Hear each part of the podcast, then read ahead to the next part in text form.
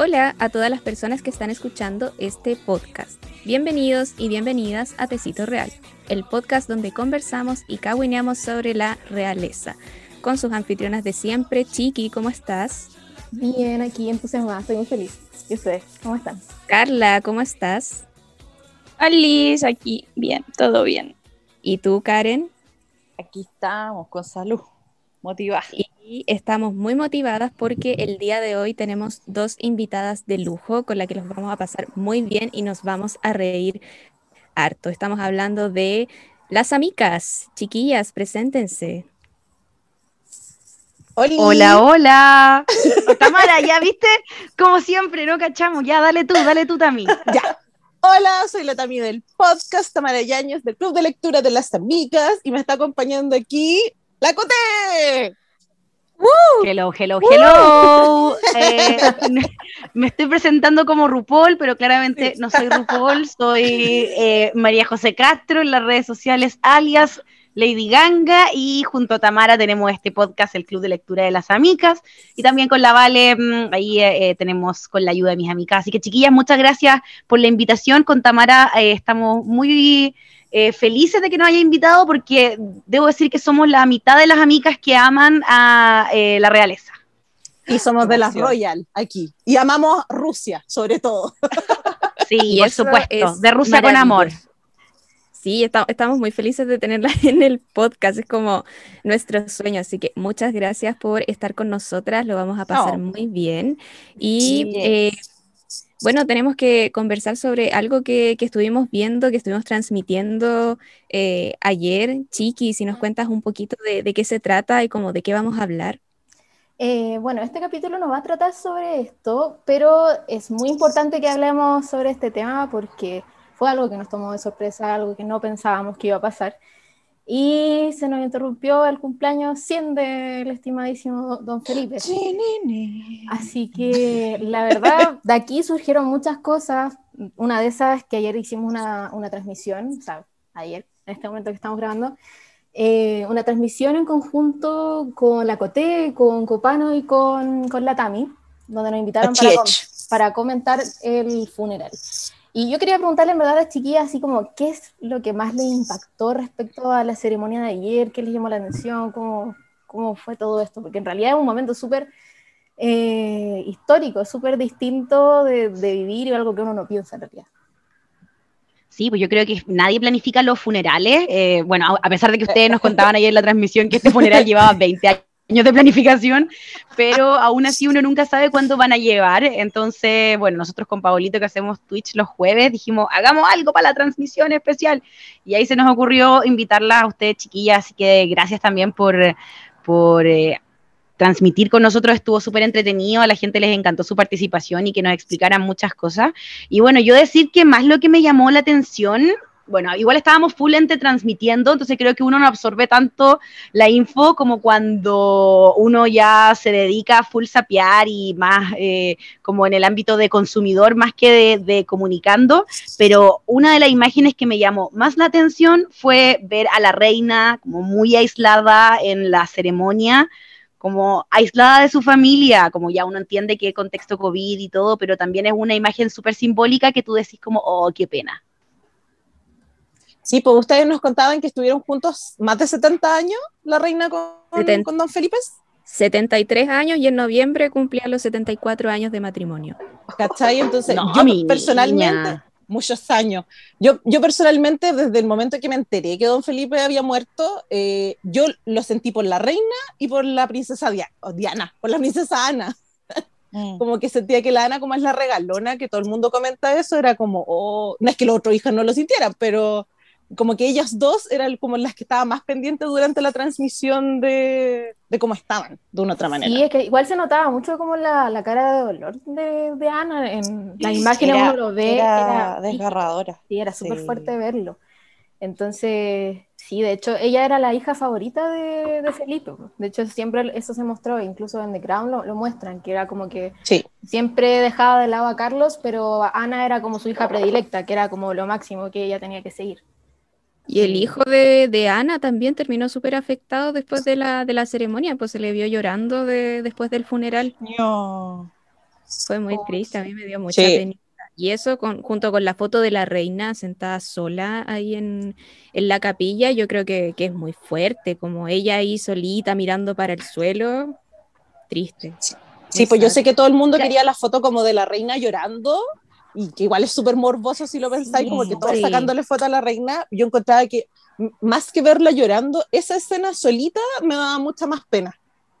Sí. porque tú ahí por fin la podéis ver como de una manera un poco más vulnerable, ¿cachai? Como tú decías, ella siempre como que representa esta fortaleza, entereza, y que uno la siente un poco media máquina, sin sentimientos, pero acá, a pesar de que no había lágrimas, tú sentís la tristeza, ¿cachai? Y entonces tú decís, oh, aquí hay vulnerabilidad, pues pobre señora. Sí. Sí, da mucha pena. Sí, pues. Así que eso, bueno, lo pasamos súper bien en, la transmisión. Partió muy bien mi, día así transmitiendo a las 9 de la mañana, pero lo, pasamos increíble. Eh, Hubo bloopers, pero no faltaron risas. Exacto. Eso es lo importante, pero cosas que pasan en vivo. De hecho, chiquillas, saben que nosotras, en ese momento, cuando nos enteramos, estábamos grabando capítulo. Estábamos grabando capítulo justo a las 4. ¿Y qué pasó? ¿Y lo, sí. lo cortamos? Y, sí, cortamos el capítulo por eso, de hecho. Porque me voy a breaking news, demasiado importante. porque de hecho mi, mi, hermana estaba viendo Linda Pareja con mi mamá, la estaban viendo juntas. El tema es que me habla por WhatsApp y me dice, oye chiqui, eh, las quieren invitar a hacer una transmisión para lo de Don Felipe. Y yo quedé como, me estáis bobeando. Así tal cual. Es verdad, es verdad, lo dijo. Y yo que como, ya, ya, dale, pausé la grabación y dije, chiquilla, no, pasó esto. Le digo que sí. Yo me asusté porque lo dijo con una seriedad. Chiquillas, les tengo que contar algo y nosotros como... Ustedes como no están funando, no están funando. Yo pensé eso, yo dije, bueno, nuestra primera gran funa, así cagamos. el, el terror de todos el terror de todos los que tenemos podcast, weón, la funa. Te odio, funa. No, y, de hecho es como, vamos a tener que aprender cómo decir buenas noticias que no suenen malas, porque también en el WhatsApp de nosotras de las amigas, de repente como, chiquillas, tengo que contarles algo, y todo así, ¿qué chucha pasó? Oh. ¿Qué, pasó, pasó, weón? Mi colon, mi colon, mi colon. claro. No, nada, es que nos ofrecieron, ah, ya. Ah, ok. ya, eso mismo nos pasó, literal. Entonces, así. Pausamos, la grabación y les dije a la chiquilla y, me metí a la transmisión, y ahí fue cuando les escribí, pues, les puse, hola, soy chiquilla de Vamos, nosotras felices. No, chiquilla, nosotras felices de tenerla. De verdad, fueron un tremendo aporte, así que mm, ojalá se. Bueno, no quiero decir que se repita en una instancia tipo funeral, pero cuando vuelva a haber un evento royal, por supuesto que tenemos algo. Con otro matrimonio. Exacto, quién sabe. Unas, cuando nazca la Bendy. Cuando nazca la Bendy del Harry, po. Que faltan dos meses para eso, sí. Sí, no queda nada. Me encanta. Me encanta. Sí, pues. Sí. Y Ferpo, cuéntanos las preguntas que le quieres hacer a chiquillas. Que bueno, tenemos un capítulo que lo espera tanto nuestra audiencia como también acá con las amigas. Tenemos un capítulo muy entretenido preparado, pero antes de empezar tenemos que hacerle las preguntas de rigor a las amigas. Claro, y tenemos tres preguntas. ¿Ya? La pregunta número uno es, ¿por qué les gusta la realeza, chiquillas? No nos gusta. la verdad es que no nos gusta. Como su fraude. La Dora. ¿Sabéis que en verdad no me gusta mucho? Ya, voy a partir cortito. A mí me gusta la realeza porque siento un poco que es esa, representa esa farándula como distinta a la que estamos acostumbrados. En Chile nuestra farándula, o sea, no tenemos realeza, entonces, al menos para mí es inevitable mirar como esa idiosincrasia también eh, que, es crecer como con la realeza, algo que también tiene un factor histórico, pero también mezclado con el chisme, con que quiero saber sobre tu vida privada. Entonces yo creo que por eso a mí me interesa un poco, como este mix entre em, lo, histórico y la farándula. Buenísimo. En mi caso, estoy muy de acuerdo con la Cote, pero pasa lo mismo, estoy muy de acuerdo con la Cote, pero eh, yo creo que también en mi caso personal tiene que ver con que no tengo idea por qué las mujeres de la familia de mi mamá son full realeza. Entonces, desde siempre en mi casa se compraba la vanidades, la ola. Es Carlos Tejo, amiga. Eso fue Carlos Tejo que le decía a tu mamá. Sí. ¿Cachai? Y es una cuestión muy extraña porque yo tengo recuerdos de muy chica, estoy hablando 5 o 6 años, que estuvieran como hablando de Mónaco, en tomando once mi mamá con mi abuela, ¿cachai? Y tú así como ¿quién es esta gente? Pensando que son no, como y mira la Estefanía, mira la, Carolina. No, y cuando se murió, que te dijeran, cada vez que tú no sé, hablaban del ex marido de la, de la Estefanía de Mónaco, era tan buen mozo. Como de de Mónaco, del Estefano allí. Exacto, ¿cachai? Entonces, esa dinámica se da en mi casa. Entonces, como eso desde mm. siempre, pues ya ahora más grande tiene que ver más con lo que habla la Cote, pues, ¿cachai? Con eso de, de la copucha, si al final somos full faranduleras nosotras. Sí, pues lo más cercano a la realeza que tenemos como Cecilia Boloco, así, eso es como, claro. wow, nuestra realeza es la A ver, yo creo, que, yo, yo, creo que la persona más cercana a la realeza que tenemos en Chile es eh, Carola Jorquera. Sí, verdad. Porque recuerden que hay una foto histórica con... Eh, donde ella está vestida de guaso, cuando, de guasa, eh, elegante, de guasa, elegante, cuando vino a Chile este weón, Mona, el príncipe de Mónaco, ¿no vino Tami? El, no el reñero, el André. Alberto. Alberto. Alberto creo que fue, y si es que lo, no sé si han visto esa foto, yo la encuentro muy icónica. No, no la he visto. No, la he visto. no yo tampoco. Eh, sale Carola, bueno, Carola Jorquera vestida con un traje de guasa elegante, pero como fashion. Entonces la camisa, en vez de ser como con repollo, tiene como unos vuelos muy cool. La estoy viendo. y, ¿Viste? No, sí, es demasiado épica la foto. Grande Carola sí, Jorquera. Obvio que sí. la cara por el face. Así es. Me encanta. Bueno, chiquilla, y profundizando un poco en su gusto por la realeza, me gustaría preguntarles eh, cuál es su familia favorita entonces, si es que tienen una, por qué, que nos cuenten un poquito de eso. Eh, personalmente completa es la inglesa, como que a mí me gusta mucho la historia de, desde Enrique VIII, como que el buen tuviera, me acuerdo en el colegio cuando te contaban de las ocho esposas de Enrique VIII, ¿cachai? O las seis esposas de Enrique VIII, desde ahí hacia abajo, ¿cachai? Que después su única hija, cómo mataba a la esposa y que su única hija, y después te enteráis que al final es mucho más, ¿cachai? Pero desde ahí hacia abajo. Ahora, igual la realeza española, desde que apareció Leticia con, con Felipe, yo así como, oh. Aparte como, la, era la Mónica, no, no es la Mónica Rincón, hay una periodista que estudió como en Harvard con él, entonces cuando se casó, como que estaba esa periodista en particular desde TVN como mostrando y como contando cagüines de Felipe como en la universidad, y yo así como, oh, se Sashay. ¿Sabéis que no habíamos conocido a nadie que, le gustara los españoles?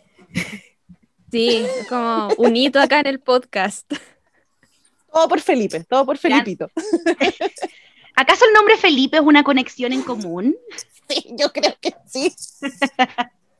sí, puede ser, tiene algo, sí, fuerte. ¿Y tú, Cote? ¿Qué, qué familia? Bueno, en mi caso, yo creo que no es sorpresa, pero yo soy full eh, Team Romanov. Em, yo creo que desde muy chica me empezó a interesar la historia de esta familia, un poco por morbo igual, porque siento que todo lo que eh, rodea al final de la dinastía Romanov es una historia súper increíble. Entonces, desde chica me llamó mucho la atención de que eh, las zarinas, antes de que les dispararan, por ejemplo, eh, tuvieron, les costó mucho a los que las estaban matando, como pudiesen efectivamente ejecutarlas porque tenían las joyas de la corona cosidas en sus corsés y ese tipo de cosas encuentro que son detalles un poco morbosos que me llamaron mucho la atención. Y ahí empezó un poco mi, mm, mi, mi, gusto también como por, por, este, este tema como de la fantasía, de que eh, también eh, Anastasia pudo haber sobrevivido a esta matanza terrible y después el hallazgo y todo el misterio como de eh, identificar los restos. Entonces encuentro que es una historia tan como de novela que a mí me llamó mucho la atención desde el comienzo, entonces full romano. Buenísima. Me encanta, sí, excelente otra, la chuntamos. Sí, porque acá también en este podcast amamos a esa familia. Y por último, ya para terminar este interrogatorio, eh, ¿cuál es su royal favorito? De la casa que sea, el que más les guste. Oh, uy, a ver. Pucha, Vivo, muerto, da lo mismo. Soy Dale también, a ver, estoy pensando. Lady Di. Yo creo Ay, que nos encanta. Te amamos. No, no, sí. como que si tuviera que elegir, como, claro, ahora igual le tengo un cariño especial a la, a la familia eh, de Mónaco, ¿cachai? Como por lo que te decía antes, pues como que a mi mamá le gustaba mucho la Estefanía de Mónaco, y cuando estaba la Charlotte, me acuerdo como de eso, pero si tuviera que elegir uno solo sería la Lady Di. Me encanta. Me encanta. Muy buena lección. Oye, yo creo que también puede ser de que me inclino un poco por Lady Di, pero no quiero ser tampoco como tan repetitiva con los Romanov, pero encuentro que Alexei igual eh, tiene una historia súper llamativa, como Em, ser el último hijo como de estos eh, que estaban esperando al heredero y que tuviese además esta enfermedad, ¿cachai? Como que además lo vestían como niñito marino. Creo que me gusta mucho también esa historia. Por eso me gusta. Sí, sí. me gusta porque lo vestían como niñito marino. Sí. Y era como hemofílico, ¿no es cierto, que Tenía hemofilia. Tenía hemofilia. Tenía, por, por Alejandra.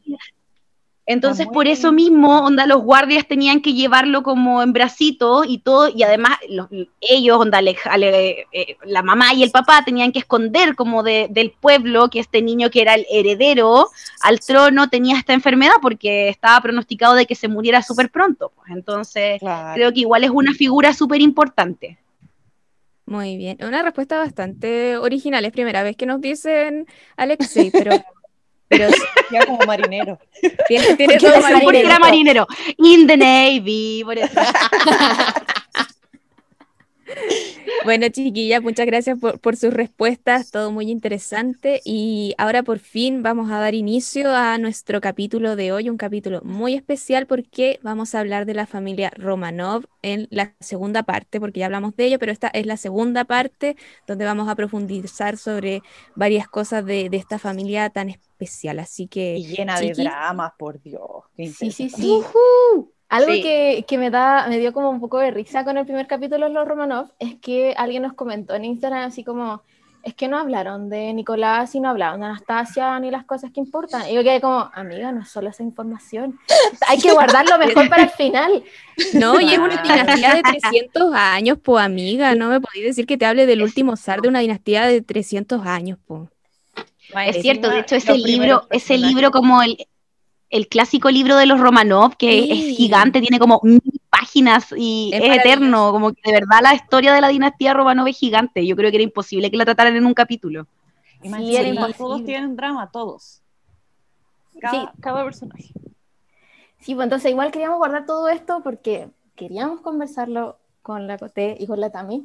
Así que eso, vamos a partir con lo que más ustedes, una de las cosas que más esperan, creo yo, que se liga mucho con la historia que se muestra en los últimos Zares.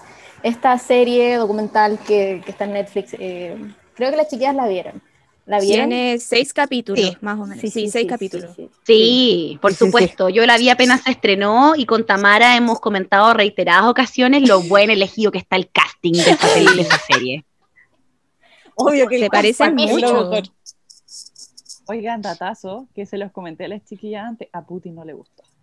Que a Putin no le gusta nada. Oh, ¿en serio? Sí, no le gustó. Eh, pero quedó en eso, porque hubo otra serie que también hicieron los gringos sobre Rusia, sobre la dinastía, y eso a él le cargó y dijo que él iba a hacer la propia versión rusa, como para que no le falte el Es que, bueno, a mí me extraña poco, me extraña súper poco porque de hecho yo eh, el año pasado salió un artículo en, la BBC que yo lo estuve leyendo, me acordé como que íbamos a grabar esto y lo releí y que habla sobre como todo el rollo que tiene Putin con eh, el proceso de identificar a los restos de los Romanov y la importancia que tiene que para él, pues porque para la iglesia ortodoxa como que ellos no aceptan que los restos de los Romanov sean los de la familia real. Pero, eh, por otro lado, eh, el Estado quiere todo el rato legitimizarlos y a pesar de que están eh, enterrados en, la iglesia, como estos nuevos restos, no han podido ser enterrados, que son los de Alexei y los de mm, María. María. Em, como que no han podido ser enterrados, porque, pero también está como toda esta disputa entre el Estado, que es Putin, que quiere como volver a renacer estas viejas costumbres que tenían los zares, pero también la iglesia, y, como santificarlos, pero por otro lado la iglesia también cree que los romanos representan como eh, todo este eh, periodo como de eh, lo, terrible que fue el fin de esa época, pues entonces igual ahí hay una lucha como de iglesia y Estado que bueno, ustedes deben cachar más el rollo por su, su profesión, digo yo. Sí, como vamos a hablar de eso más, más adelante porque, porque es un enredo, un enredo más o menos ahí como, y que, y que dura muchos años, muchos años para poder como recién saber un poco más de los Romanov.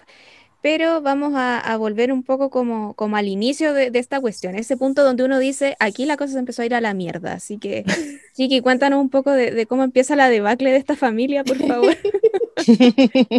Todo parte, ustedes sabrán, yo creo que en realidad la mayoría que nos escucha debe saber de esta historia, pero es muy entretenido comentarle igual, que es la relación de Nicolás II y Alejandra de Rusia. ¿Un romance contra viento y marea o simplemente una pareja tóxica? Tóxico, tóxico. Totalmente. tóxicos, pura, pura obsesión en realidad esa pareja. sí, son intensos los cabros. el pecado. de hecho, ¿saben qué, qué tenía escrito don Nicolás? En, en su diario decía, mi sueño dorado es casarme algún día con Alex de Gese. Hace ya mucho tiempo que la amo, pero todavía más profunda y sinceramente desde 1889, cuando ella pasó seis semanas aquí en San Petersburgo. O sea, ya con eso ya me está diciendo un montón de cosas de cómo va a ser la relación de este bar. Me encanta que tenga como anotado el momento exacto. la amo. Encuentro que el, el, diario de Bridget Jones no es nada al lado del diario de Nicolás II, pero yo igual siento que tenemos que ponernos un poco en contexto en esa época cómo la realeza se emparejaba y que también como que te traían a princesas de otros lados como para que la conociese.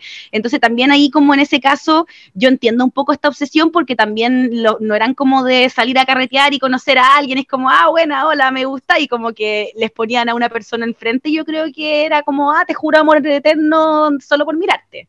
Claro, claro y aparte eran, eran familia, pues así como, hola, ¿tú quién eres? Bueno, mira, yo soy la hija de la prima de tu hermana, y es como, ah, ok. No, pues, es que de hecho, ellos mismos eran, eran primos, pues, eran primos, por eso. Primo hermano. Directos, sí, pues sí, súper directos, pues entonces como todavía que hay como, ah, ok, uh, súper. me, gusta mucho ese, ese meme que es como una boda así como, como entre asterisco, cualquier boda de la realeza es como la pregunta, ¿y usted es pariente del novio o de la novia? Eh, de ambos.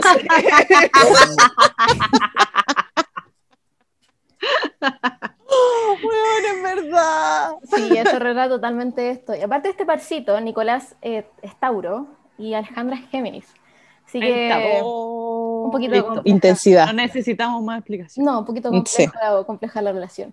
De hecho, nadie quería a Alejandra, por eso es sabido, como que tanto la realeza, la, nobleza rusa, todo, eh, nadie quería a la zarina, o sea, la próxima zarina. Como que todo el tiempo lo, lo, mostraban como muchas supersticiones también, de que el hecho de que Nicolás se, se, fuera a casar con ella, que fuera a estar con ella, iba a traer como un periodo como negro, un periodo malo para la, para la, la nación y en verdad no estuvo nada mentira en realidad, como que presagiaron bien las cosas. Entonces... La gente sabe. La gente sabe, claro, y aparte igual ella se le conocía por ser media como atarantada con sus cosas, porque era como desordenada. ¿Media? Media harto, no seguía los protocolos, empezó a ser también de una familia real directa y todo eso, y como que era como muy distinta a lo que tenía. Es que, claro, pues también, también ella venía como con estos de orígenes como alemanes, entonces tuvo que reaprender como y reinterpretarse como a todo lo que es la Rusia imperial, pues entonces también por eso creo que la gente un poco la veía con distancia. Claro, aunque, igual le puso empeño, así como que ella quiso aprender ruso y toda la cuestión como para ganarse este cariño del pueblo, porque mm. ella sabía que, lo tenía súper difícil en su situación.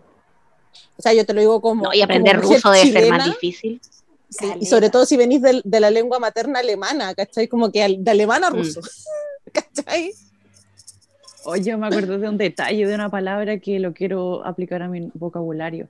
Es que la, la reina María, su, ahí, esa sería su suegra, ¿no? Claro, sí, su suegra. Sí, suegra. Le decía, le decía decía esto, voy a citar, Nicolás era amoroso, totalmente amoroso, pero la esposa era una fanática y mandona con todos y todos, y aquí viene la palabra, era una farisea, me encanta.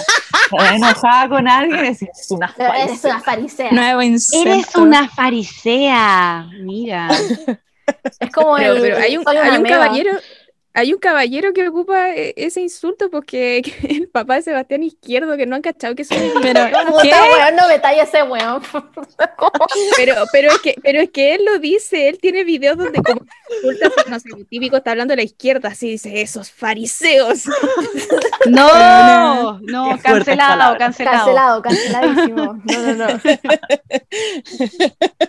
Pero una buena palabra, tiene mucha potencia. Sí, tiene intensidad. Sí. Y bueno, además de como todo este carácter que tenía la doña, eh, Nicolás era un perkin, un perquinazo, en todas sus palabras. Em, era un mandoneado. Sí, todo el tiempo lo, lo mandoneaban. De hecho, aquí cito algo como, mira, que es demasiado intenso. Jamás había soñado que en este mundo pudiera haber una felicidad tan inmensa, un sentimiento de unidad semejante entre dos seres. Te amo. Estas dos palabras llevan en sí toda mi vida, registró en su diario. Por fin Estados Unidos y ligados para siempre, cuando termine esta vida nos reuniremos de nuevo en el otro mundo, para seguir juntos toda la eternidad. A mí me dicen eso ahora y yo salgo corriendo.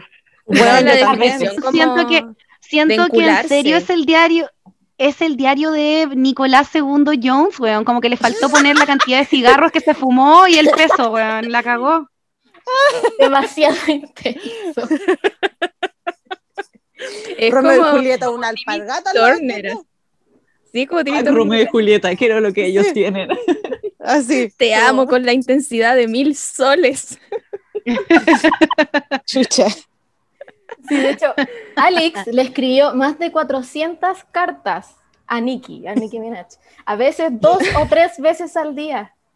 Oh, amiga.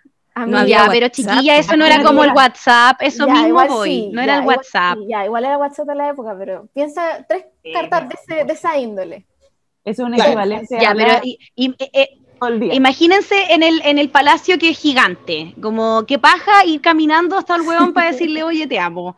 Yo creo que lo que más le corresponde, más fácil para ellos era escribir una weá y decirle a los sirvientes, toma, llévale la carta. Te amo con ya, pero, Cote, ¿cuántas, ¿cuántas cosas te pueden pasar en el día? Como para que le escribáis tres cartas. Yo creo que alguna de esas era como, bueno, desayuné un huevo revuelto y después después salí a pasear, como que, ¿cachai? Como... Hoy pensé seis veces en ti. Claro, yo, claro, yo, creo que depende. Yo creo que depende, porque claro que la quizá, Quizás al comienzo puede haber sido como más, más como intensidad de amor, pero más adelante sabemos como con todo el tema de su hijo y de Alexei, de haber sido con más intensidad, así como, oye, está teniendo una crisis, y además sabemos que más adelante eh, la Alex también era como enfermita, entonces como, me duele la piernita, ven a hacerme cariñito, ¿cachai? No me extraña. Sí, sí es verdad. Farisea. Ah. Farisea. Farisea. Y bueno, igual dentro, dentro de esas mismas cartas, la Serena aprovechaba todo esto para hacer uso de toda su influencia sobre su esposo. Es lo que después conocemos con la historia que pasó con Rasputín, que eso lo vamos a hablar después. Y de hecho, de nuevo cito, otra, otra cita de, de ella. Eres autócrata y que no se atrevan a olvidarlo, le escribió una vez. Háblales a tus ministros, ministros como señor. Sé como Pedro el Grande, aplástalos a todos. No te rías, niño malo. Deseo tanto ver que trates así a quienes intentan gobernarte cuando eres tú quien tendría que gobernarlos a ellos. Ay, me sentí incómoda. Yo también. Ay, yo creo que eso igual es porque, pero porque, el, porque el Nicolás era un Perkin, es como, era un Perkin que tenía que poner, sí, pues como, oye, eres tan weón que no bajáis la tapa del baño, ¿cachai? Como, hazte respetar, pues, como que siento que es un poco esa retada, es como, haz tu pega. Sí, como hazte valer, es como, oye, vas a ser próximo zar de, de Rusia, como que igual eh, Ponle ahí, weón. Avíspate, weón. Avíspate. Sí, tan ferisea no era la amiga, estaba haciendo su rol nomás de acompañante y, dándole consejos a su pareja. Yo, perdón, pero acá me voy a defender todo el rato a la familia, lo siento. Sí, está bien, está bien, está bien, está bien. Romano. Con la familia no, oye, con la familia no. Y bueno, al zar no le molestaba nada ser tratado así, de hecho le gustaba. Decía, gracias por tu carta, la leí con una sonrisa, como si fuera un niño. Te saludo. Europa, weón. Y de Tan tonto, weón. Tonto, weón. Uy, tu pobrecito y débil Puta. Pégame, qué? Yo creo que igual es una cuestión de conveniencia, pues, porque ante cualquier cosa tú venís y decís como, es que ella me dijo que hay como Perkin igual, pero, weón, onda. Pero ella te dijo, pues. Sí, pues. ella me dijo, como, no, yo no tomé esta decisión, a mí me dijeron que yo tenía que hacer esto. Claro, igual como que eso se notaba mucho, pues el, Nicolás se limpiaba mucho las manos con, con, lo que decía Alejandra, pues era como, no, es que según Alejandra esta era la mejor decisión, o lo que dijo Rasputín, era como, él se, como que se quitaba de todas esas responsabilidades siempre. Ay, yo me imagino su familia, yo me hubiera, me hubiera salido canas verdes, así pero Nicolás.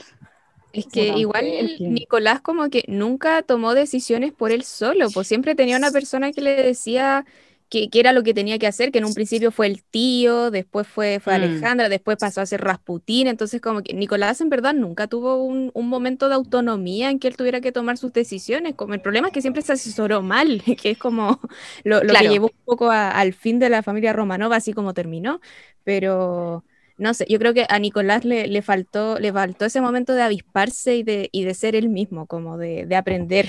Yo, yo creo que, sumándole a eso, yo creo que le faltó mucha preparación porque, bueno, el padre de él también fue recordado como un gran zar, como que la, la gente en general en Rusia le tenía mucho cariño, pero igual se murió súper joven, pues, y murió antes de que le pudiese como entregar todas las herramientas, como poder así decirlo, de como para que Nicolás fuese zar, y además que el huevón tampoco tenía muchos dedos para el piano, y finalmente Nicolás lo que quería, y, es lo que yo también he sacado como conclusión de tanto leer sobre ellos, de que el huevón quería tener a su familia y le cargaba un poco tener como estas responsabilidades de autócrata, ¿cachai? Como que lo que él quería era ser papá feliz con sus cabras chicas y su niño en, en estos como paisajes maravillosos, pero mucha lata también era como hacerse responsable de un pueblo que también lo miraba como una figura a la que él no respondía, pues, y sin entender porque tampoco tenían ese tacto con el, con el pueblo. Y, pues, y aparte, mi, mi, opinión personal siempre con la realeza, por eso me, me, llama la atención que todavía lo continúen haciendo, el hecho de que en vez de elegir, ok, estas son la cantidad de hijos que tengo, ¿cachai? Y a todos les voy a como educar para que sean reyes y al momento de el hijo el que sea mejor, en vez de esa cuestión como tiene que ser hombre y tiene que ser el mayor. ¿Cachai? Como que nadie, nadie porque sí sale siendo rey, un buen rey, ¿cachai? Por eso al final siento que todas las grandes cagadas quedan. Sí es. Sí, pues eso, bueno, esta gente, como ya sabemos su historia, como ellos terminaron eh, como fusilados en familia completa, eh, ellos terminaron juntos hasta el final pese a que igual después ya se conocía que Alejandra eh, tenía una estrecha relación con Rasputin. Punchi punchi. punchis punchis, y mucho punchi punchi, muchos potitos. Y, y bueno, eso igual eh, queda como ha quedado para la historia en realidad de los Romanov, eh, pese a todo esto, como hacer una familia tan grande, con tanta historia y con tantas cosas importantes, finalmente esta pareja y los hijos fueron finalmente los que catapultaron a, los romanos como esta familia mítica, en realidad, que, que esta familia que tan importante y que hasta el día de hoy se habla mucho de ella, que hasta el día de hoy se sigue buscando sobre los restos, por ejemplo, y, y también así uniéndolo con lo que pasó con Felipe, gracias a Felipe se pudieron saber que los restos que habían, que se encontraron, no me acuerdo en qué año, creo que en el 2004, una cosa así, o fue después, no sé, no, el 91. lo que pasó fue, fue no, pasó de que primero se encontraron en el 79 y la persona que los encontró tenía eh, miedo a las represalias, entonces las volvió a esconder hasta que fuese ya seguro como por el régimen que, que estaba en, en, Rusia hasta ese momento. Y no me acuerdo si fue el 89 o el 91 que se supo como este primer gran hallazgo. y después, claro, como en el, el 2091. Y después en el 2000 y tanto eh, se supo que habían unos nuevos restos. Claro. Eso sí fue el 2007, recién ahí como que se pudo completar bien, bien el puzzle de qué fue lo que había pasado con los romanos. Claro, recién ahí, ahí fue gracias a Felipe, que era, como, era uno de los pocos que, que continuaban en vida, que tienen eh, sangre Romanov directamente, eh, pudieron comprobar que efectivamente eran parte de la familia. Y en verdad es súper interesante, a nosotros nos encanta, nos encanta esta familia y, y, de verdad somos muy fans, que a ustedes también les guste mucho, así que, que estamos muy felices. Sí, estamos demasiado felices. Entonces, eh, no sé si hay algo más que comentar sobre Nicolás y Alejandra, sobre esta relación. La pregunta, la pregunta. ¿Era amor verdadero o eran tóxicos? ¿Qué votan ustedes? Yo, yo voy porque era Fulro. Eh, no sé, yo encuentro que más allá de la intensidad que podamos ver como ahora, siento que las cosas eran tan distintas en ese momento que yo creo que había amor verdadero y a diferencia de muchas otras parejas reales que realmente, ah, real, realmente, eh, estaban juntos como por conveniencia, siento que lo de ellos era amor de verdad. Yo también estoy de acuerdo con la cosa. Aparte, siento que la, la, intensidad se puede volver tóxica, ¿cachai? Pero mm. manejada es como eso, es como, hoy los buenos se quieren caleta, ¿ah? como, que lo mira y lo pones como, ok, como que lo imagino, no sé, po, me lo imagino como usando collares de sangre del otro, ¿cachai? Ay, como Camilo lleva luna. Ay, no. no. traigamos eso al baile, por favor. como si, como si, eh, si ellos estuviesen ahora, como como si Nicolás y Alexandra estuviesen vivos ahora, ¿cómo serían? ¿Serían como esas parejas que se tatúan, el como Courtney y como Travis, Baker, como serían como esa onda, se tatuarían el nombre del otro? Claro. Camilo lleva Luna, la mejor representación. Mm. Oh. ¿Sabes qué? Yo me imagino a Nicolás tocándole canciones, dedicándole canciones. Yo no tengo para darte. Oh, me cargo. Pero no.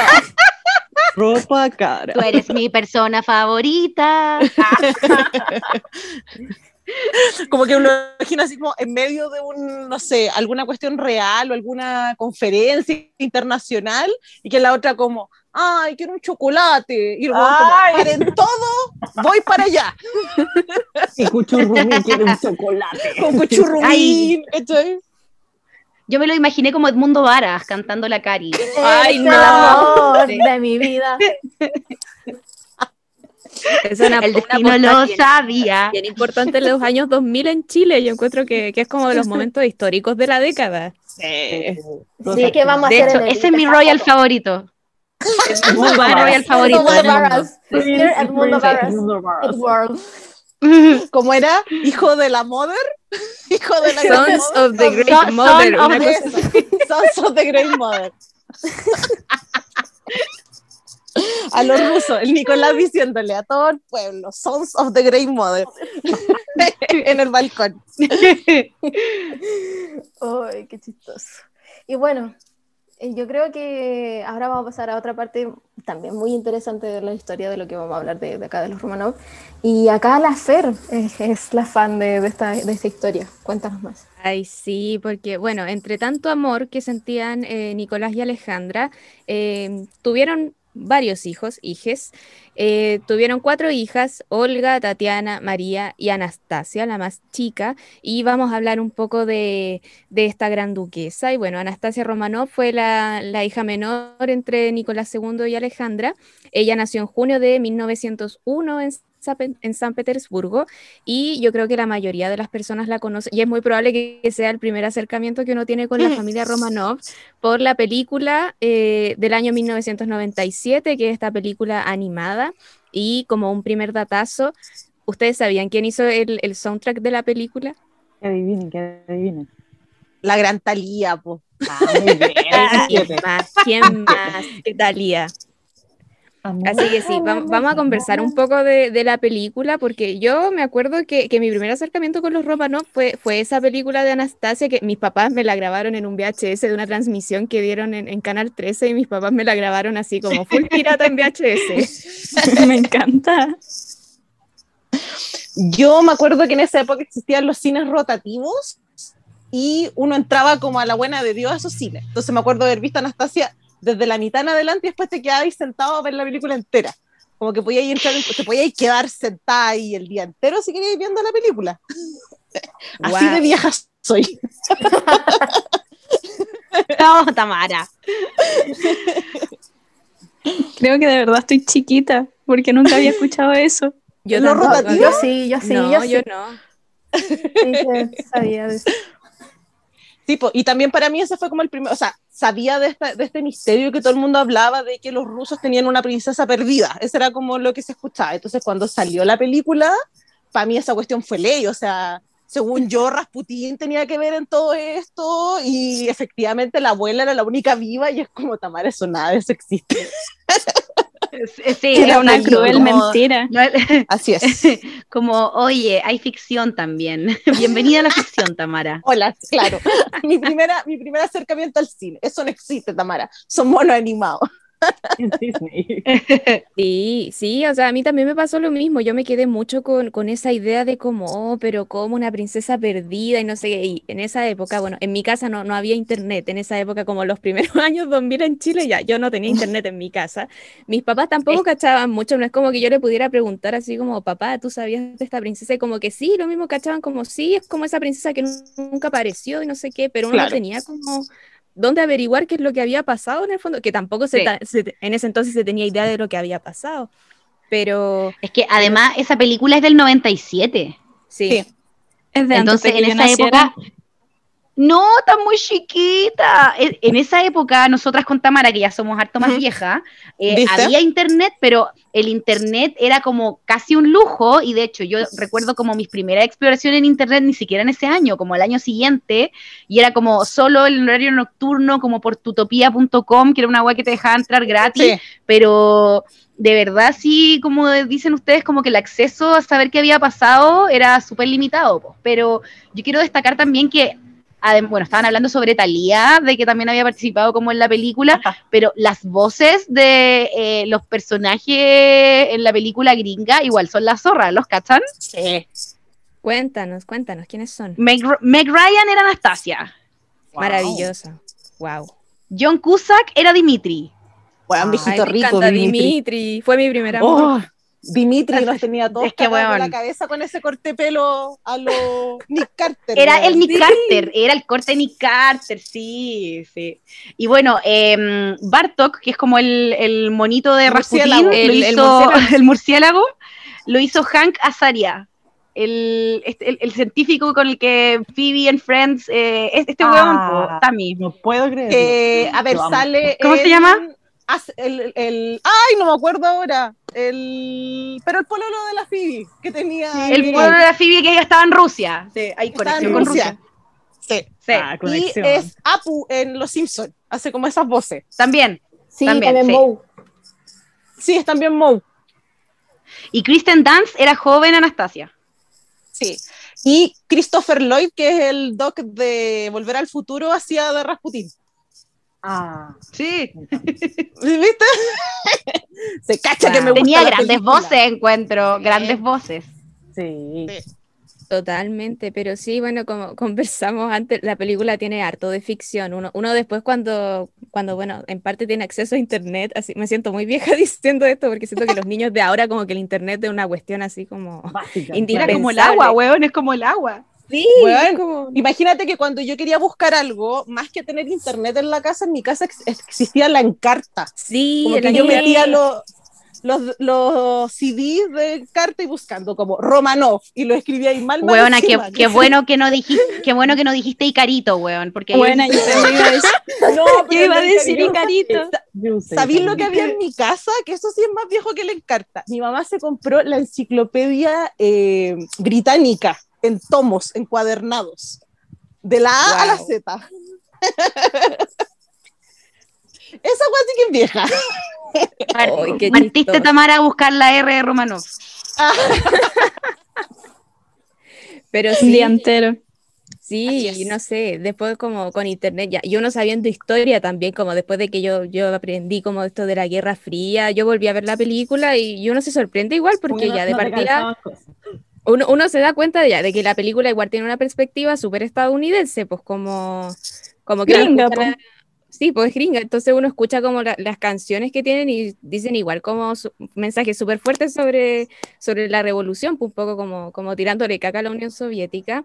O, o también, por ejemplo, Em, el tema de los años, pues que supuestamente Anastasia tenía ocho años cuando pasó esto de, que los rusos se volvieron locos, porque eso es lo otro, pues según la película, como que Rasputín se metió en la cabeza de los rusos y como que a los rusos les dio la cuestión y se tomaron el Palacio de Invierno, ese es como el relato de la película. Eh, pero no, pues no calzan los años porque Anastasia tenía 16 cuando pasó todo esto de la revolución y lo sacaron del palacio y varias cosas más y bueno, uno después se da cuenta de, cómo pasaron las cosas en verdad y del final que tuvo Anastasia, que fue bastante trágico. Así que, Carla, si nos quieres ilustrar sobre qué fue lo que pasó realmente con Anastasia y quitarnos ese velo de la ignorancia de, la película, por favor. bueno, eh, cuando pasó la Gran Revolución, a la familia la agarraron y la secuestraron y quedaron presas de los bolcheviques. Eh, los trasladaron a muchas residencias y finalmente quedaron en la de... La casa de Ipatiev. Eso. no, puedo evitarlo. Dilo, dilo, que en bol bolchevique, me acuerdo del viejo de los 80 gritando ¡Bolchevique! El del claro. Entonces, no puedo evitar. Eso, Siempre metía a Juan Herrera, weón. sí, siempre citando los 80, perdón. Bueno, fue en este lugar en donde, ante la inminente posibilidad de que el bando del grupo nacionalista los fueran a rescatar, eh, dieron la orden de ejecutarlos a todos. Y ahí fue cuando los tirotearon y tirotearon no existe. Ahí fue cuando le, lo empezaron a disparar y todo. Acribillaron, eso mismo. Y aquí viene el gran mito, y es si es que Anastasia fue o no la única sobreviviente de este cruel de esta cruel matanza. Y esta leyenda se debe a que su cuerpo y el de su hermano mayor no fueron encontrados junto a los demás. Y así fue como la gente empezó a, a crear historias y supersticiones y bueno, conocemos a la gente. Y, porque también, bueno, cuando se asesinaron a todos los, los, Romanov, también se mantuvo esa información súper oculta, pues, sobre todo al inicio, entonces como que la gente sabía de que el zar estaba muerto, pero no así todos los otros miembros de la familia. Entonces como estaba ese melo de misterio, eh, era, estaba como esta posibilidad de que Anastasia pudiese estar viva. Claro, es que igual si la gente en ese momento se enteraba de todo este... Mm de esta matanza, igual los bolcheviques pensaban que la propia gente se podía volcar en contra de ellos, porque igual fue, no es como, hola, maté solamente al zar, sino que, hola, maté a todos, hasta niños inocentes. Claro. Bueno, es en este mito en donde que, eh, encontramos el caso de Anna Anderson. Y gente se preguntará, ¿quién es ella? Y es la persona, bueno, una de las personas más famosas que afirmaron ser la princesa Anne. Su caso comenzó cuando en 1920 una enfermera del lugar donde Anderson estaba internada señaló su parecido físico a Anastasia y alertó sobre su presencia a un psiquiátrico de Berlín. La paciente habría intentado suicidarse y había sido rescatada. Y bueno, ella siempre negó el idioma ruso, aunque sí lo entendía, y ahí pudo contar cómo un soldado la había rescatado por afinidad con ella, pero que dos años más tarde él había sido asesinado en Alemania dejándola sola nuevamente. Los psicólogos explicaban su negación al idioma como un recurso para superar el trauma y así la historia verosímil. Eh, bueno, ella conocía mucha historia familiar y algunas personas cercanas al entorno de la gran duquesa decían reconocerla, y así fue como esta bola de nieve empezó a crecer y a crecer y a crecer, en donde mucha gente empezó a pensar que realmente ella era Anastasia. La Tami dijo que en su tiempo ella pensaba lo de, ¿había dicho algo sobre ella o no? No, no, no, lo que pasa es que eh, en su momento estamos pensando que la película es del 90 y algo, y en la película te nombran, te dan a entender, porque al final toda la trama de la película es que Dimitri es un, iba a decir con artist, pero no me acuerdo cuál es la palabra. Un, es como un caso de fortuna en el fondo. Claro. Lo que quería hacer era llevar hasta a esta niña que se había encontrado que era Anya eh, para hacerla pasar por Anastasia sin saber que era la verdadera Anastasia. Entonces, cuando la llevan con esta abuela, te dan a entender de que, bueno, han pasado miles de millones de mujeres diciendo, hola, soy Anastasia, estoy perdida, ¿cachai? Como muchas cuestiones así. Entonces, al final todo este rumor era como la princesa, y había gente, así como te dicen que Elvis está en Argentina vivo, había gente que te decía que Anastasia estaba viva, ¿cachai? Y que estaba escondida en Francia, que estaba escondida en Alemania son como los creepypastas, ¿cachai? Es como el creepypasta religioso que, que, que, o sea, perdón, de la realeza, que es desde, no sé, podéis tener como este creepypasta de que Walt Disney está congelado, también hay una princesa que está perdida. Entonces, claro, como que, ah, sobre todo cuando salió la película, que es claro como la premisa que dice la Tami, pero yo encuentro que Ana, terrible mula amiga, o sea, era, sabemos ahora, bueno, desde partida que ya se encontraron los restos y de que era virtualmente imposible que se haya escapado, aunque haya sido con la ayuda de un soldado, que también era como, como decían ustedes, como esta posibilidad. Era imposible, si finalmente todas las personas que estaban resguardando a los Romanov eran personas que estaban en su contra, entonces no le iban a salvar aunque fuese como esta eh, simpatía de que fuese alguien chico, ¿cachai? Bueno, igual eh, en general, hasta el día de hoy hay gente que dice ser familiar directo de los Romanov o propiamente tal dicen ser de ciertas realezas. Sí, po. Como, el caso del chileno. Es que por eso, como lo, el Loyarzún era de Temuco o de Biobío. No, creo que era de Temuco, Loyarzún. Sí, parece que sí. Era, de, era duque de Liechtenstein. Sí. ¿Verdad? ahí, ahí Qué buena persona, me encanta. Gracias, Chile. Se, se investigar su caso y hacer un yo traté de con Carlos, yo de verdad lo, lo, entrevistaría como yo encuentro muy brígido que ya más allá de lo anecdótico, así como, como un chileno de Temuco logró engañar como a la mitad de, de la realeza allá en Europa, haciéndose pasar por, por un duque de un país súper chico.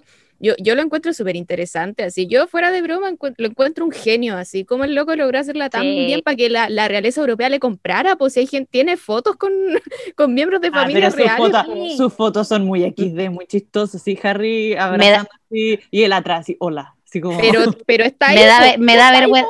Me da vergüenza ajena yo misma no haber dicho que ese era mi royal favorito. me arrepiento. es como decir Porque me arrepiento. Sí, weón, el dandy oh. chileno, ese también otro royal.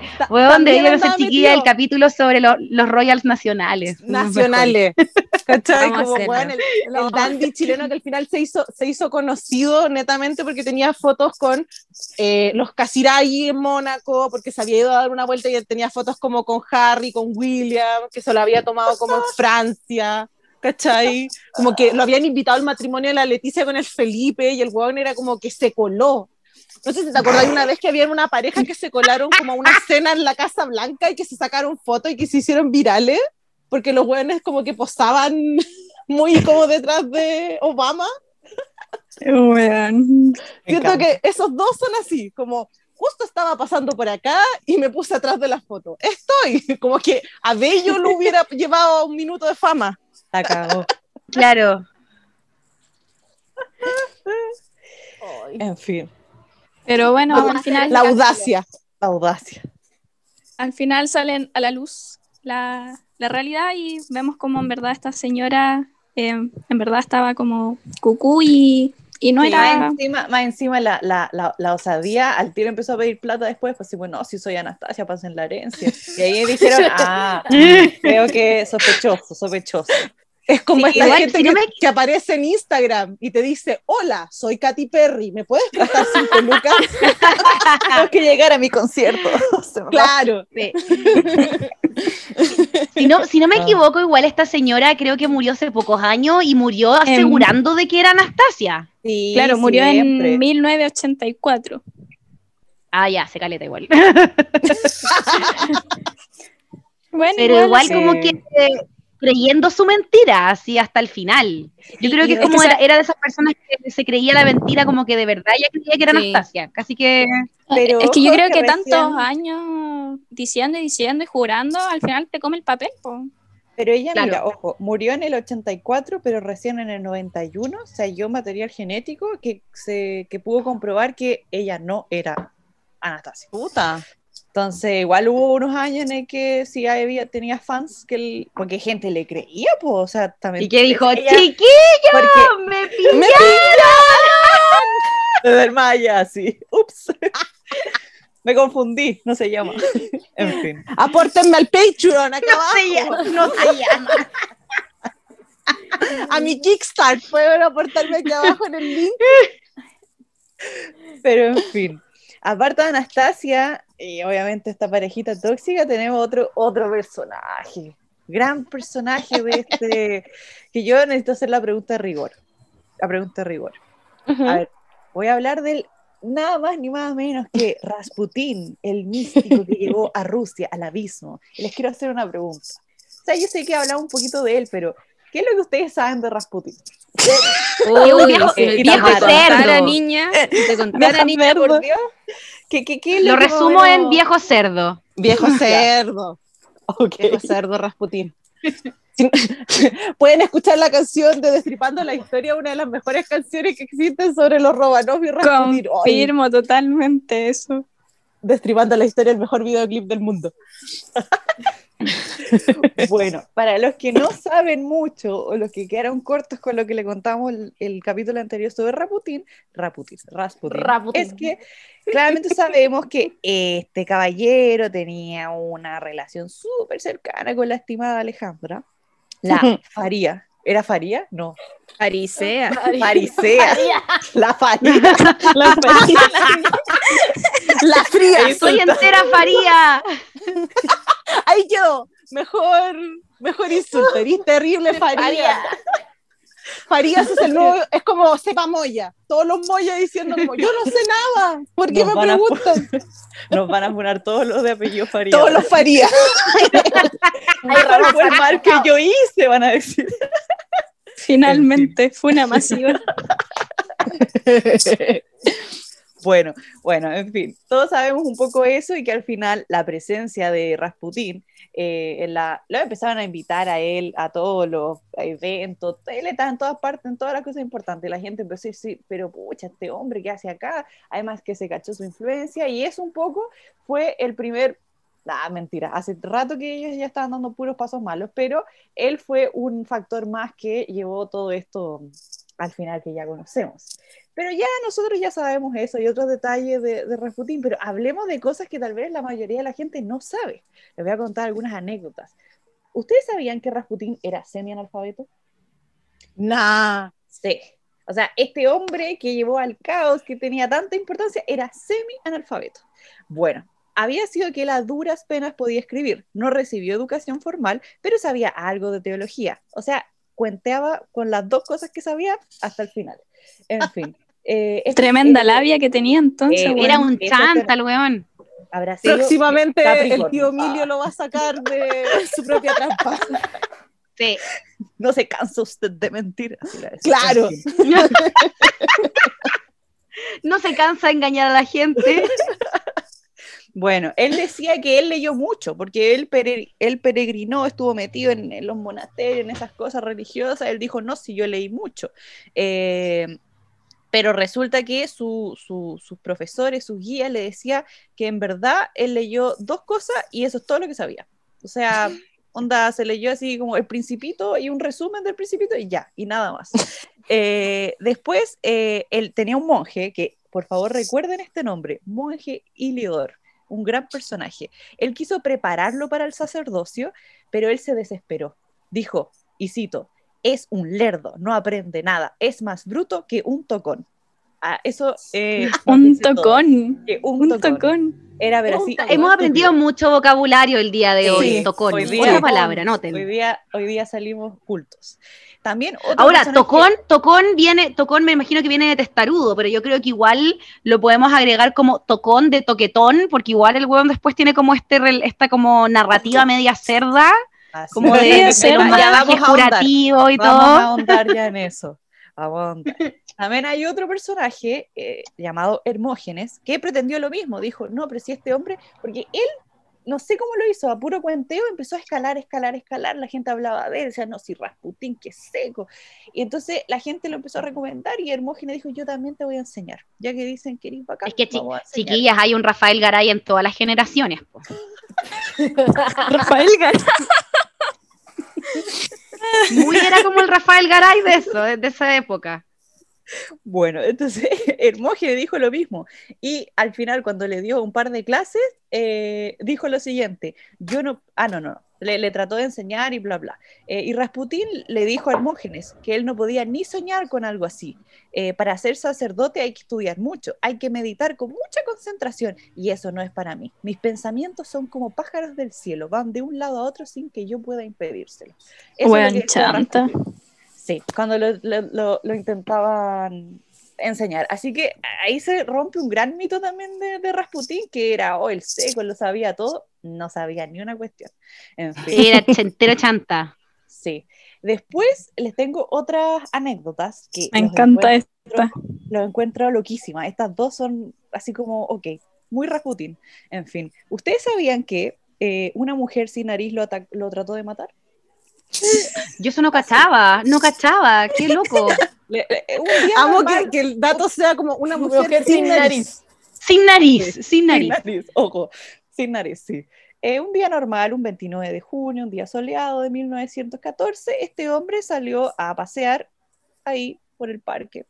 Eh, y una mujer con rostro cubierto con velo eh, le puso las manos en los bolsillos. Ah, no, el Rasputín la vio, dijo, oh, pobrecita. Y Rasputín puso sus manos en los bolsillos en busca de una moneda porque dijo, pobre mujer, es una mendiga, la voy a ayudar. Entonces ella le hundió un cuchillo junto al ombligo Rasputín, herido de gravedad, corrió hacia la iglesia, mientras una multitud atraída por sus gritos detuvo a la mujer. Eh, claro, ahí Rasputín casi muere, fue súper grave la herida que le hizo esta mujer, que de la nada lo atacó, así, oh, te voy a matar.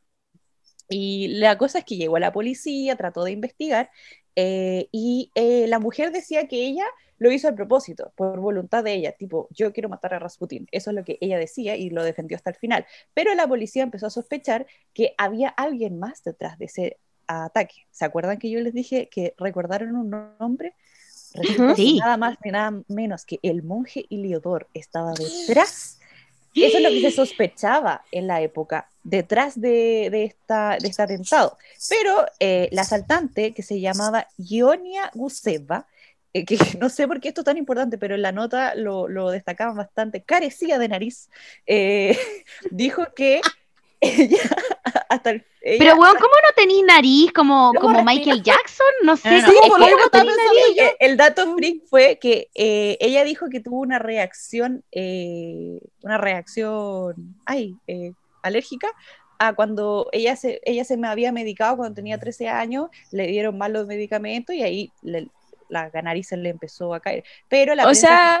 que fue a causa de, en verdad, del sífilis, que la, la, la dañó ah, tanto que su nariz es, como mm. parte de las consecuencias.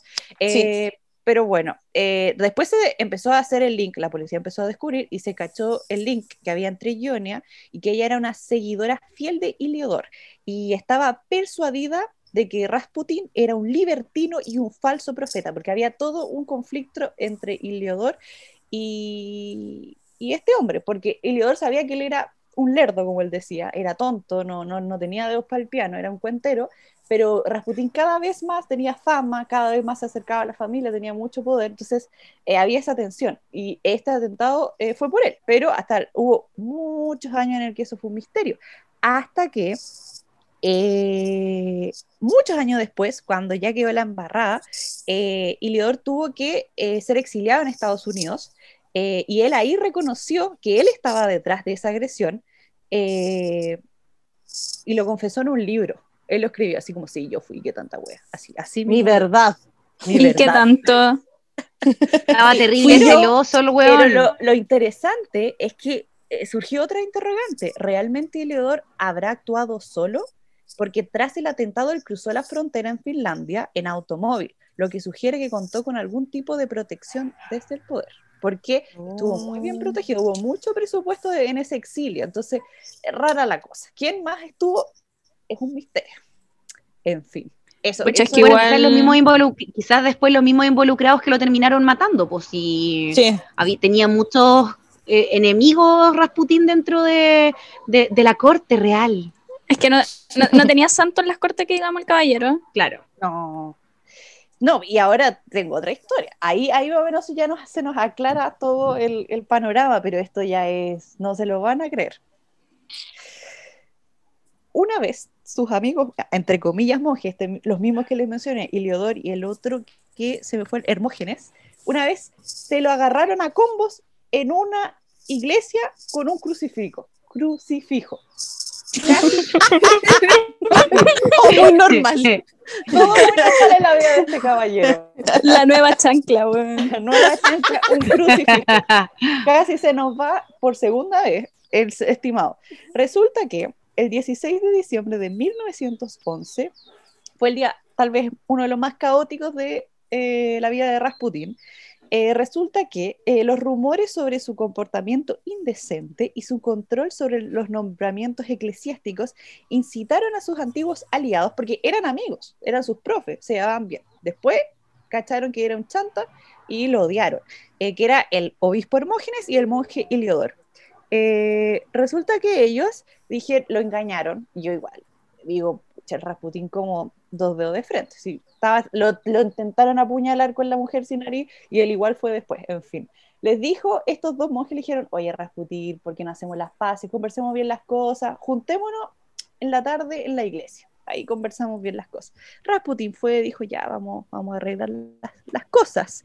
Y lo invitaron al monasterio de San Petersburgo. Pero cuando llegó Rasputín, Mitia Koselski, que es un místico, lo arrastró ante un ícono y según se dijo, intentó cercenarle el pene con unas tijeras y lo escupió. Y Hermógenes, y Hermógenes llegaron, esto eh, lo estoy contando cronológicamente, mi tía lo agarró, le hizo todo ese desmadre, imagínense esta escena ahí con Rasputín tratando de cortarle a su amigo, llega Hermógenes y Leodor y le dicen, no, pero Rasputín, ¿qué es esta escena? Estás tratando de ensuciar aquí en la iglesia, pervertido, ¿qué haces con los pantalones abajo? Estáis peleando, qué terrible. Y la acusaron así como, oh, qué terrible lo que está, así como Rasputín, la estás embarrando. Y la cuestión es que el obispo fue y con un crucifijo le empezó a pegar en la cabeza a Rasputín. Em, y lo obligó a arrodillarse y a jurar que nunca más tenía que ver a los zares y que parara como todo el movimiento que le estaba haciendo, por pervertido, porque cómo se le ocurría hacer eso en la iglesia. Oye, viejo cerdo. Claro, viejo cerdo, que andáis haciendo? Mostrando las cosas y no. Y ahí eh, Rasputín eh, Claro, dijo, ya, ya, sí, prometo no hacerlo, no, lo juro. Y la, el, no, no sé si pobre, no voy a decir esa palabra, pero Rasputín salió de la iglesia así como, ¿qué acaba de pasar? Y se fue corriendo, obviamente, donde su querida amiga le dijo, ay, ya te morí lo que me pasó, les contó todo lo que le hicieron, y obviamente que la reina, la, la, reina. Se enojó, se enojó y, y ellos, eh, o sea, fue un enfado así monumental, y Hermógenes fue enviado a Lituania y Elidor eh, estuvo recluido en un monasterio y después lo mandaron para afuera. Pero es muy absurdo todo. Oye, pero es que es una vida muy normal. Una vida muy normal. Cosas que, pasan. Yo necesito como una, una recreación dramática de, de ese momento, así, porque yo de verdad eh, me recuerda a ese video que salió como, como de los evangélicos con el militar, que al principio entendía bien qué había pasado en el video. Ya, se me mostraron un video de, de, todo lo que pasó en esa iglesia, yo como que tampoco entendería nada, si necesitaría tres días para procesarlo, como... como, que siento que, claro, esta, esta escena tiene que ser dramatizada, pero como por, con actores chilenos. Como de matinal. podría ser pero interpretado por Pancho Melo, como con el pelo largo, así como cuando está con barba. Encuentro que me da muy Rasputín vibes. Oh, y también cuando con la escena de no, no, no, y, lanza los muebles, así, no, no, no digo casi Y además que hace de cura en una teleserie, pues de Mega, así que ya lo vi como Rasputín. con la piuca, weón. oh, con la piuca, no. ay, ay, ay. Bueno, eh, aquí ah. creo que viene el, el chismecito más sabroso. Ah, lo que siempre se, sí, una de las cosas que más se suele conocer del señor Rasputín es que era muy bueno, punchi punchi. O sea, era algo indispensable en su vida. Eso lo afirmaba su amigo y editor Filippo me encanta su nombre, eh, explicaba que si alguien sacaba el tema de la sexualidad eh, durante una conversación con Rasputin, este cambiaba el tiro de actitud y juguetonamente si hay que cambiar el tema. Mejor no hablemos de eso, le decía. Eh, y es cierto que era libidinoso y que a veces era como incapaz de contener su impulso, muy defunado. No, pero era funado máximo, viejo cochino, viejo cochino. Sí, entre obviamente. Viejo cerdo hombre de la época, todas cosas horribles, hizo cosas horribles. Eh, y las prostitutas era algo muy común, muy normal en, su vida. De hecho, la policía le empezó a hacer un seguimiento. Empezó a anotar todo, todo lo que hacía. Y empezaba a contar, ah, mira, llegó una amiga, salió, una amiga, otra. Se contó que aproximadamente promedio al día se paseaban unas seis amigas especiales. ¡Chupaya! Que, que a, veces llegaban en grupo, a veces era una, a veces él tenía, aparte, ojo, eh, usted cachará la mayoría la pinta del estimado, pero sé cómo lo lograba, mucha labia, que es claramente poderoso. Tenía él, en la época lo que se le decía mujeres novias, eh, parejas eh, mujeres eh, respetadas, eh, así de, de, alta alcurnia, educadas, tenía pololas oficiales que era como, oh, la mujer digna, lo típico de la época. Y después de tener la cita con estas mujeres dignas, se iba al tiro con la otra amiga. Pero así como en un día estaba con la polola, estaba con seis, así. La, policía estaba así, impactada, así, oh, este gallo, loquísimo. pero a pesar de todo esto que se sabe que él era así muy libidinoso, hay testimonios de, prostitutas que hablaban de un comportamiento bastante singular de, de Rasputín. Decía que eh, muchas veces él las llamaba y él les pedía que ellas se desnudaran, pero eh, simplemente él lo que hacía era mirarlas durante un rato. A veces él se echaba al lado y hablaba, meditaba, etc. Eh, entonces, cerdo, qué raro. Se, decía que el propósito real, supuestamente, de sus encuentros con, con, con las estimadas eh, no era por el fin de mantener eh, eh, relaciones, sino resistir la tentación, trascender lo carnal haciéndole frente. Dicho de otro modo, al parecer Rasputín quizás contrataba prostitutas para obtener una experiencia religiosa, así se le dice ahora. Experiencia religiosa, oh, qué buena experiencia religiosa.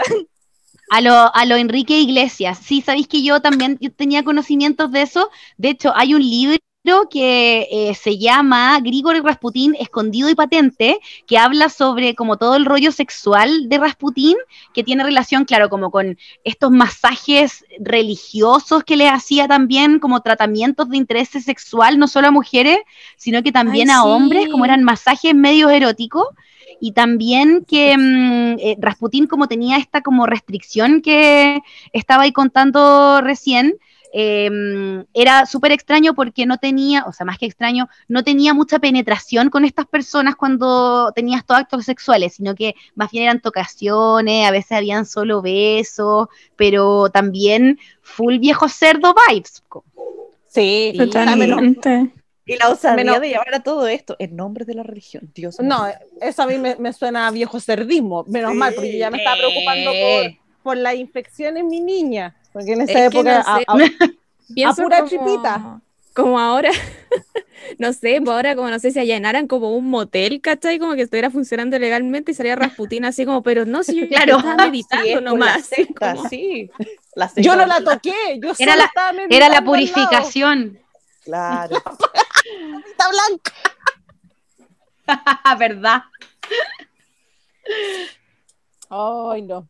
Viejo ser. Y eso con Rasputin personaje, una vida Bueno, igual aprovechemos, aprovechemos de, yo igual me carga cuando dicen siempre no, que Rasputín y que la zarina, finalmente eso también fue como uno de los rumores que llevaron al hundimiento de esta em, como dinastía, pero igual la zarina lo que tenía con Rasputín era como esta fiel amistad porque era la única persona que era capaz de eh, calmar a, Alexei con sus ataques de hemofilia y a ella también, pues si también los ataques de él tenían parte de este factor de histeriquismo de la, de la zarina.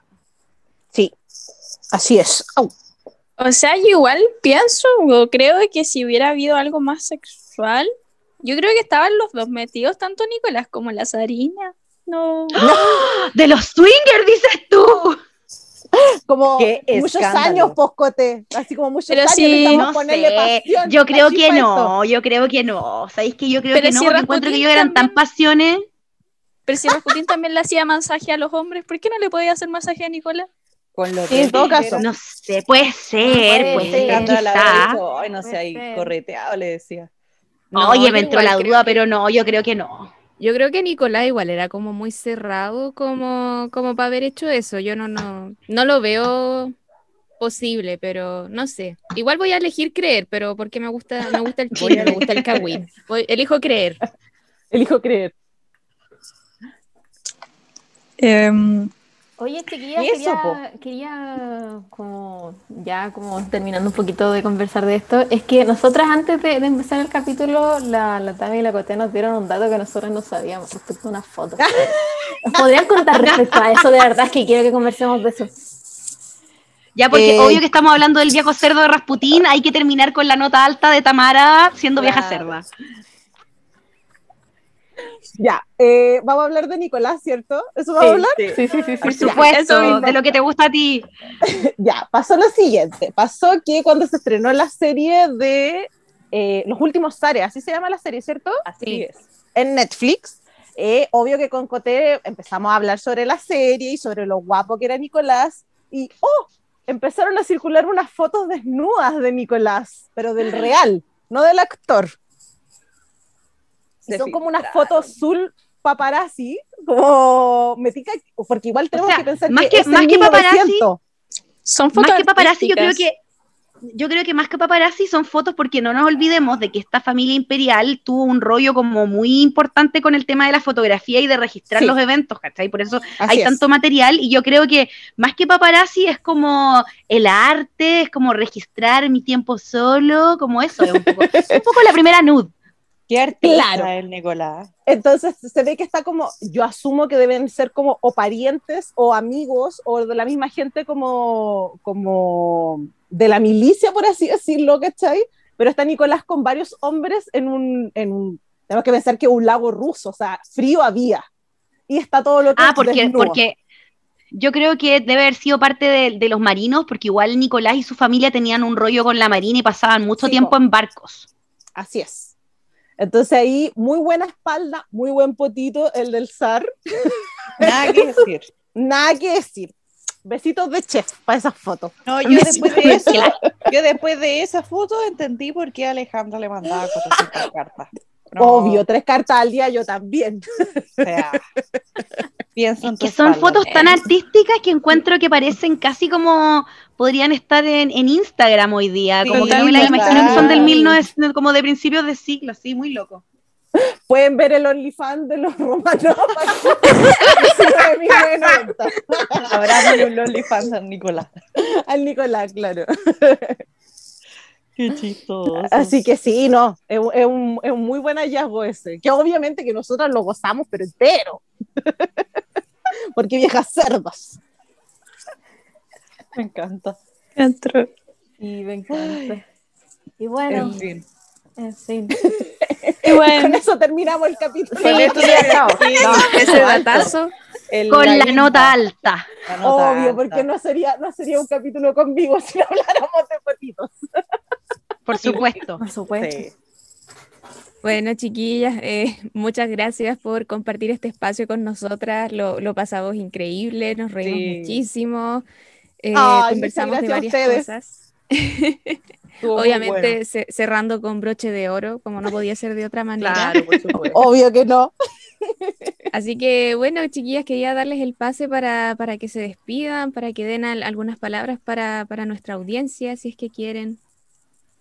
Bueno, yo primero, más que nada, agradecer, agradecerles también a ustedes por invitarnos. Hace rato queríamos eh, concretar y lo logramos gracias a don Felipe igual, así que también agradecimiento a don Felipe. Y nada, pues chiquillas, mucho éxito en su podcast, encuentro bacán su proyecto y gracias por invitarnos.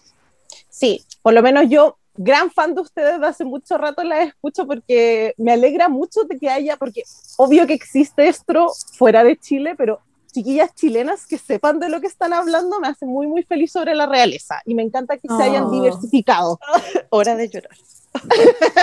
sí, de hecho, a raíz de eso les cuento que me acuerdo cuando bueno, teníamos la cuenta en Instagram y ya un día X nos empezó a seguir la Tami y después como ratito después nos empezó a seguir la Cote y que como, ¿qué? Las, las Por eso. Mm. Mira, la, la, verdad es que ese día que nos empezó a seguir primero la Tami, yo sé que la chiqui le vino como una especie de, de patatú, yo creo que le dio un impacto su corazón. Ay, chiqui. Yo obvio que la avisé a la Cote apenas las descubrí, pues como, Cote, hay unas niñas que hablan de realeza. Y ustedes, chiquillos, me pillaron.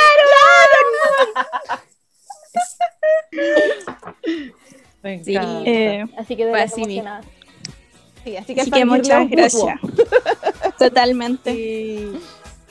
Gracias por... Eh, sí, Así que eso y también a nuestra audiencia, muchas gracias por escucharnos hasta aquí. Que se cuiden. Besitos. quédense en casa. Echen sí. gel y, mascarillas. Usen mascarillas. Vacúnense. Vacúnense si pueden. Besitos. Si pueden. Respeten para que los respeten. Y nos vemos el siguiente Que Dios los bendiga. Mismo canal, mismo horario. Caso cerrado. Caso cerrado.